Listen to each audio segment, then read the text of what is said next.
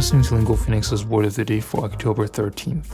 امروز نو براد دی هستش و داریم در مورد کمی فلای صحبت میکنیم که سپلنگش میشه F-L-Y فلای رو به عنوان ورب میشناسید امروز میخوایم بریم یه کاری بامزه باش انجام بدیم که اولیش اینه یه موقعی هست میگیم میگیم که time flies و معنیش میشه used to say that a period of time seems to pass very quickly مثال اولش گفته Is it midnight already?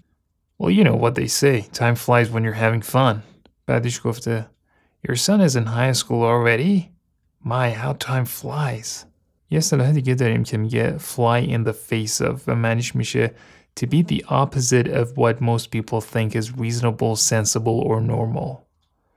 مثال اولش گفته He likes to fly in the face of conventions. یعنی حرکت کردن در تضاد و تعارض با مثلا رسوم معمول توی مثلا اولشون داره میگه. His explanation flies in the face of the evidence. مثلا توی یه دونه فرض کنیم دادگاه میگه آقای قاضی. توضیحات ایشون مثلا با اون اویدنسی که ما داریم اون شواهدی که داریم تضاد بسیار زیادی داره. یه اصطلاح دیگه هم داریم که خیلی بامزه است میگه fly high و معنیش میشه to be elated. و elated هم همون هپیه و می‌تونیم باشیم مثال بسازیم که بگیم She was flying high after winning the contest.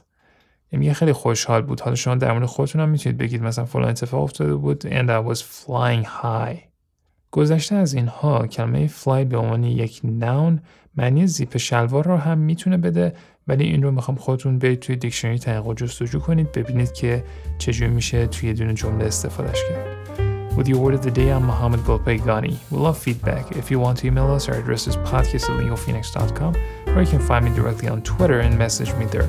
My handle is at Mogul MoeGolpayegani. Thanks for listening, stay safe, and we'll see you back here tomorrow with a new word.